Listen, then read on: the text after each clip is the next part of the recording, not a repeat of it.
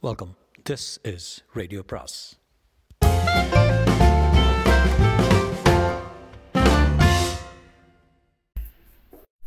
அனைவருக்கும் அன்பு வணக்கம். சாண்டில்யனின் கடற்புறா அத்தியாயம் முப்பத்தி ஐந்து குடிப்பழக்கம்.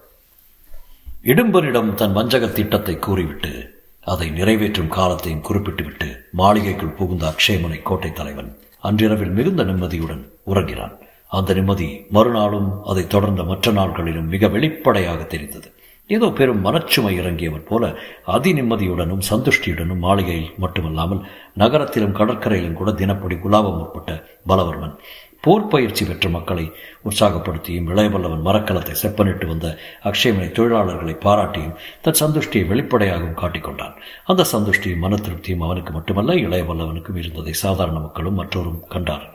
ஒரு நாள் முதல் முன்னை விட அதிக சாந்தியுடனும் பரம திருப்தியுடன் நகரத்தை பாதுகாக்கும் ஏற்பாடுகளிலும் தன் மரக்கலத்தை பழுது பார்க்கும் முயற்சிகளிலும் இறங்கினான் இளையவல்லவன். நகரத்துக்கு பூர்வகுடிகளிடமிருந்து ஏற்படவிருந்த ஆபத்தின் விளைவாக கோட்டை மக்களை எச்சரிக்கையுடன் இருக்க செய்ததாக செய்வதற்காக அங்கிருந்த சூதாட்ட அரங்கங்களையும் மதுக்கடைகளையும் ஆரம்பத்தில் அடியோடு அனுமதிக்காத இளையவல்லவர் சில நாட்களில் இரவு நேரங்களில் மட்டும் சிற்சில கடைகள் திறக்கப்படுவதற்கு அனுமதி கொடுத்தான். அனுமதி கொடுத்ததன்றி தானும் அமீருடன் அக்கடைகளுக்கு சென்று மற்றவர்களுடன் லேசாக மது அருந்தியும் சொக்கட்டா நாடியும் பெரிதாக சிரித்து மக்களை திருப்தி செய்து வந்தான் இளையவல்லவன் இந்த லேசான மாறுதல் மக்களுக்கு மட்டுமல்ல பலவர்மனுக்கும் மிகுந்த திருப்தியை அளித்தது. பலவர்மன் அடிக்கடி இளையவல்லவனை தனது அறைக்கே அழைத்து சென் தன்னிடமிருந்த சிறந்த மது வகைகளை அவனுக்கு அவனை அருந்தும்படி செய்தான். இளையபல்லவன் அவன் இஷ்டப்படி அந்த மது வகைகளை லேசாக ருசி பார்த்தானாலும் அவ்வளவாக அவற்றில் ஆசை காட்டாததை கண்ட பலவர்மனுக்கு இளையபல்லவன் ரசிகனா என்பதில் பெரும் சந்தேகம் உண்டாகவே அதை வெளிப்படையாகவே கேட்க முற்பட்டு வடத்தலைவர நாட்டில் சிறந்த மது வகைகள் கிடையாதா? என்று வினவினான். அந்த சமயத்தில் தான் மதுக்கணத்தை வாயில் வைத்து ஒரு உறிஞ்சி உறிஞ்சி முகத்தை பரம கசப்பாக அடித்து சுழித்து கொண்டு இளையவல்லவன் சிறந்தது எது? என்பது அவரவர் ருசியை பொறுத்தது கோட்டை தலைவரை. என்று கூறினான். கிணத்தை சட்டென்று எதிரே இருந்த மஞ்சத்தில் வைத்து என்னிடமுள்ள மது வகைகளோட சிறந்தவை உலகத்தில் வேறு எந்த நாட்டிலும் கிடையாது இளையவல்லவரே என்றான் பலவர்மன் மிக பெருமையுடன். தவறு பலவர்மரை சுத்த தவறு என்றான் இளையவல்லவர் திட்டமாக. தவறா? கோபத்துடன் ஏளனத்துடன் இருந்தது பலவர்மன் கேள்வி. ஆம் தவறு முக்காலும் தவறு. வேறு எந்த இடத்தில் இதை விட சிறந்த மதுவை அருந்தியிருக்கிறீர்? என்று எதிரே இருந்த மது கலையத்தை காட்டினான் பலவர்மன். இந்த ஊரிலேயே அருந்திருக்கிறேன் உனக்கு சித்த பிரமைதான். எனக்கல்ல சித்தப்பிரமை உமக்குத்தான் வீண்மயக்கம் உமது நகரத்தையே நீர் நீர் சரியவர அறியவில்லை. எந்த ஊரில் மது வகைகள் கடைகளுக்கு செல்லும் முன்பு என்னிடம் காட்டப்படுகின்றன? தெரியுமா உமக்கு? இந்த ஊரில் கொள்ளையரும் இருக்கிறார்கள். உமது கண்ணில் மண்ணை தூவியும் உமது வீரர்களை வசப்படுத்தியும் புது மது வகைகள் ஊர்க்கடைகளுக்கு கொண்டு செல்லலாம். எப்படி தெரிந்து கொண்டீர்? சாப்பிட்டேன் தெரிந்து கொண்டேன். இதை கேட்ட பலவர்மன் உண்மையிலேயே கோபத்தில் வசப்பட்டான் எந்த பெரிய மனிதனுக்கும் சில சில்லறை பெருமைகள் உண்டு.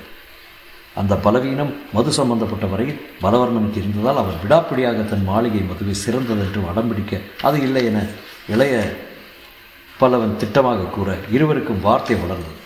வார்த்தை தடித்ததால் எந்த இடத்தில் சிறந்த மது இருக்கிறது என்பதை காட்டும்படி பலவர்மன் கேட்க அன்று முதல் ஊரில் மதுக்கடைகளுக்கு இரண்டு பேருமே விஜயம் செய்ய ஆரம்பித்தார்கள். இப்படி கடைகளுக்கு அழைத்து சென்று குடிக்க தூண்டிய இளைய பல்லவன் வலையில் மட்டும் விழாமல் பலவர்மன் லேசாக மது வகையில் ருசி பார்த்ததன்று இளைய பல்லவனை மாத்திரம் அதிகமாக குடிக்க பழக்கினான் இளைய பல்லவனும் மெல்ல மெல்ல அந்த பழக்கத்தில் விழுந்து குடித்து தள்ளாடி தள்ளாடி தெருக்களில் நடப்பதை மக்கள் பார்த்தனர்.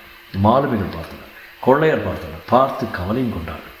எல்லோரையும் விட அதிக கவலை கொண்டால் மஞ்சள் அழகி. சுமார் பத்து நாட்களுக்கு முன்பு கடற்கரையில் தன்னை கைப்பிடித்து அழைத்து வந்த கொள்ளையரிடம் கொடுத்து இவளை நான் மனம் செய்து கொள்வதாக பலவர்மனிடம் கூறுங்கள் என்று கூறிவிட்டு சென்ற தினத்திலிருந்து மஞ்சள் அழகி இளைய வல்லவன் கண்களில் அதிகமாக படவில்லை என்றாலும் அவன் நடவடிக்கைகளை மட்டும் ஊக்கத்துடன் கவனித்து கொண்டுதான் இருந்தான்.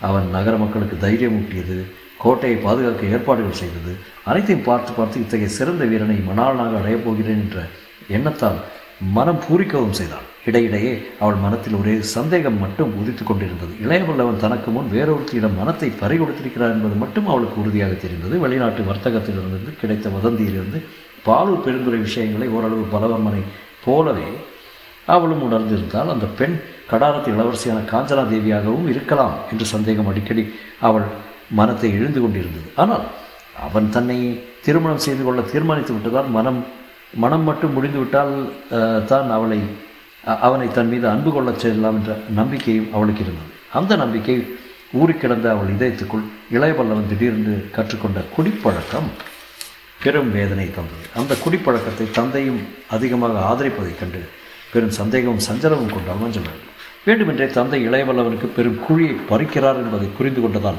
எல்லையற்ற கவலையும் பயமும் அடைந்தது. அவரை எப்படி மீட்கலாம் என்ற யோசனையும் இறங்கி என்ன செய்வது என்று தெரியாமல் திணறினான் அந்த பசும் பொன்னிற பயங்கி. அதற்காக இளையவல்லவனை திருட்டுத்தனமாக சந்திக்க முயன்ற ஓரிரண்டு சமயங்களிலும் அவள் நிலை மிக கேவலமாக திரும்பியது. ஒரு நாள் இரவு குடித்துவிட்டு தள்ளாடி தள்ளாடி மாளிகைக்கு நுழைந்த இளையவல்லவன் உப்பரிகையிலிருந்து கண்ட மஞ்சள் அழகி அவனது அறை காவலரை வெளியே செல்லும்படி உத்தரவிட்டு தான் மட்டும் அரைவாயிலில் தனித்து நின்றாள். மெல்ல மெல்ல மாடிப்படிகளில் தள்ளாடி ஏறி இளைய பல்லவன் அரைவாயிலில் நின்ற மஞ்சள் அழகிய சில நாடுகள் மயங்கிய பார்வையுடன் பார்த்தார் நீ நீ மனைவி என்று ஏதோ உளறி தன் கையை நீட்டி விரலால் அவளை சுட்டியும் காட்டினான் மஞ்சள் அழகியின் வதனத்தில் வரு வருத்தத்தின் சாயை பூர்ணமாக படர்ந்திருந்தது. அவள் கண்களில் நீர் திரண்டொளி எழாவிட்டாலும் அது திரண்டெழுவதற்கான அறிகுறிகள் தெரிந்தன. செவ்வியை அவள் அதரங்கள் மெல்ல துடித்தின. நீ மனைவி நான் கணவன். என்று ஊறிக்கொண்டே உளறிக்கொண்டே அவளை நெருங்கிய இளையவல்லவன் அவளை முரட்டுப்பிடியாக தன் கைகளால் பிடித்தான். அவனது வலி வலிய உடலும் அவள் மீது சாய்ந்தது. செவ்வரி படர்ந்த மங்கள் மஞ்சள் அழகியின் கண்கள் குடிவரி இருந்த என்று அவன் கண்களை ஊன்றி பார்த்தன. அவள் அழகிய கரங்கள் அவனை ஜாக்கிரதையாக பிடித்தன. அவள் பூவுடல் அவன் முரட்டு உடலுக்கு சாந்தி அளிப்பது போல சாய்ந்த அவன் உடலை மெல்ல எதிர்த்து நகர்த்தியது. அப்படி அவன் உடலை எதிர்த்து தள்ளியும் கைகளால் அவனை இறுக பிடித்தும் அறைக்குள் அவனை அழைத்துச் சென்ற மஞ்சள் அருகே மெல்ல அவனை மஞ்சத்தில் படுக்க வைத்தால் அவள் எத்தனையோ லே லேசாக படுக்க வைத்து திடீரென படுக்கையில் விழுந்து இளைய பல்லவன் அவளை நோக்கி வெறிச்செலுப்பி சிரித்தான் நீ நீங்க வா வா. என்று அவள் கையை பிடித்து இழுத்து மஞ்சத்தில் தன் பக்கத்தில் உட்கார வைத்துக் கொண்டான் அதற்கு பிறகு கைகளை அவளை விட்டு விலக்கி மஞ்சத்தில் போட்டுக்கொண்டு பெருமிச்சிருந்தான் மஞ்சள் அழகி அவனை பார்த்து அவன் செயல்களை பார்த்து வியந்தான் அத்தனை குடியிலும் அவன் தன்னை அணைக்கவோ அணைத்து படுக்கைக்கு இழுக்கவோ முயலவில்லை என்பதை கண்டாள் அவன் கைகள் கூட தன்னை தொடாமலே ரத்தத்தில் விழுந்து கிடந்ததை பார்த்து மதுமயக்கத்திலும் நடத்தி பெறலாத பெரும் பண்பு இவர் ரத்தத்தில் ஊறியிருக்கிறது. எத்தனை சிறந்த மனிதர்! என்று அவனை சிலாகித்த மஞ்சள் அழகி இத்தனை சிறந்த மனிதரை தந்தை அழித்துவிட பார்க்கிறாரே! என்று தனக்குள் பெரும் துக்கத்தையும் பிறப்பித்துக் கொண்டான். அவள் எண்ணங்களை புரிந்து கொள்ளும் நிலையில் இளையவல்லவன் இல்லாததை புரிந்து கொண்ட மஞ்சளழகி அவனுக்கு சுரணை வர செய்வதற்காக சற்று எட்ட இருந்த தங்கப்பாத்திரத்தில் இருந்த நீரில் தன் சேலை தலைப்பை நனைத்து வந்து மஞ்சத்தில் உட்கார்ந்து இளையவல்லவன் முகத்தில் நீர்த்துளிகளை பிழிந்தான். அந்த நீர்த்துளிகளுக்குள் அசையும் நிலையில் படைத்தலைவன் இல்லாததால் அவன் அறிவை தொட்டு துலக்க உரையாடல் முறையை கையாண்டான். அதை முன்னிட்டு இளைப்பலவரே சோழர் படைத்தலைவரே என்று அவள் அவன் காது கரையில் குனிந்து மந்திரம் போல சொற்களை உதிர்த்தான். அதை கேட்டதும் இளையபல்லவன் முகத்தில் அசட்டு சிரிப்பின் ரேகை பிறந்தது ஆம் நான் இளையபல்லவன் ஏன் தெரியுமா? பல்லவ மன்னன் என் அண்ணன். நான் அவனுக்கு இளையவன். இதுதான் தெளிவு. தெளிவு என்றான். ஆமாம் நீங்கள் இளையபல்லவர் தான் உங்களுக்கு கடமை இருக்கிறது. அதுவும் கலிங்கத்தின் கடற்படை பலத்தை உடைக்கும் கடமை இருக்கிறது. விழித்துக் கொள்ளுங்கள் படைத்தலைவரே என்று தன் கண்களால் அவன் கண்களை உற்று நோக்கி கொண்டு சொற்களை உதிர் உறுதியுடன் திடமாக ஒவ்வொன்றாக அவன் புத்தியில் உறையும்படி உதிர்த்தான். சொற்கள் அவன் புத்தியில் உறையவில்லை. அறிவு மங்கியே கிடந்தது. ஆமாம் கலிங்கத்தின் கடற்படை கடலில் தவிடுபடி. அதற்கு போர்க்கப்பல் ஆம் போர்க்கப்பல் வேண்டும். கூப்பிடு கண்டியத்தேவரை என்று இறைந்தான் இளையவளர் இப்பொழுது இரவு. சதி ஆலோசனை. இரவல்ல. இது பகல். கூப்பிடு கண்டிய தேவரை. சும்மா இருங்கள். இது இரவுதான். இல்லை. அதோ சூரியன் என்று தூரத்திலிருந்து தூங்கா விளக்கை காட்டினான். இளையவளவன் அது விளக்கு. சூரியனும் ஒரு விளக்கு. இரண்டு மூன்று காண்டியத்தேவனை கூப்பிடு. ம் கூப்பிடு. மாட்டேன். நீ என் மனைவி. கற்பனப்படுவது சொற்றும் சொற்றிரம் பாமை. தமிழ் பழமொழி சொற்பொடி செய். கூப்பிடு. இதற்கு கண்டியத்தேவர் ஓர் கப்பல். ஓர் கப்பல். இப்போது இருப்பது? அதுவும் போர் கப்பல். அப்படி வேண்டாம். வேறு எப்படி வேண்டும்? அக்ரமந்திரம். அக்ரமந்திரம். அக்ரமந்திரம். என்று இறைந்து குவிய இளையவல்லவன் அவளை மஞ்சத்தின் முனையிலிருந்து அப்புறப்படுத்திவிட்டு தள்ளாடி எழுந்து வாயிற்படியை நோக்கி சென்று டேய் யாரங்க? என்று காவலாளி அழைத்தான்.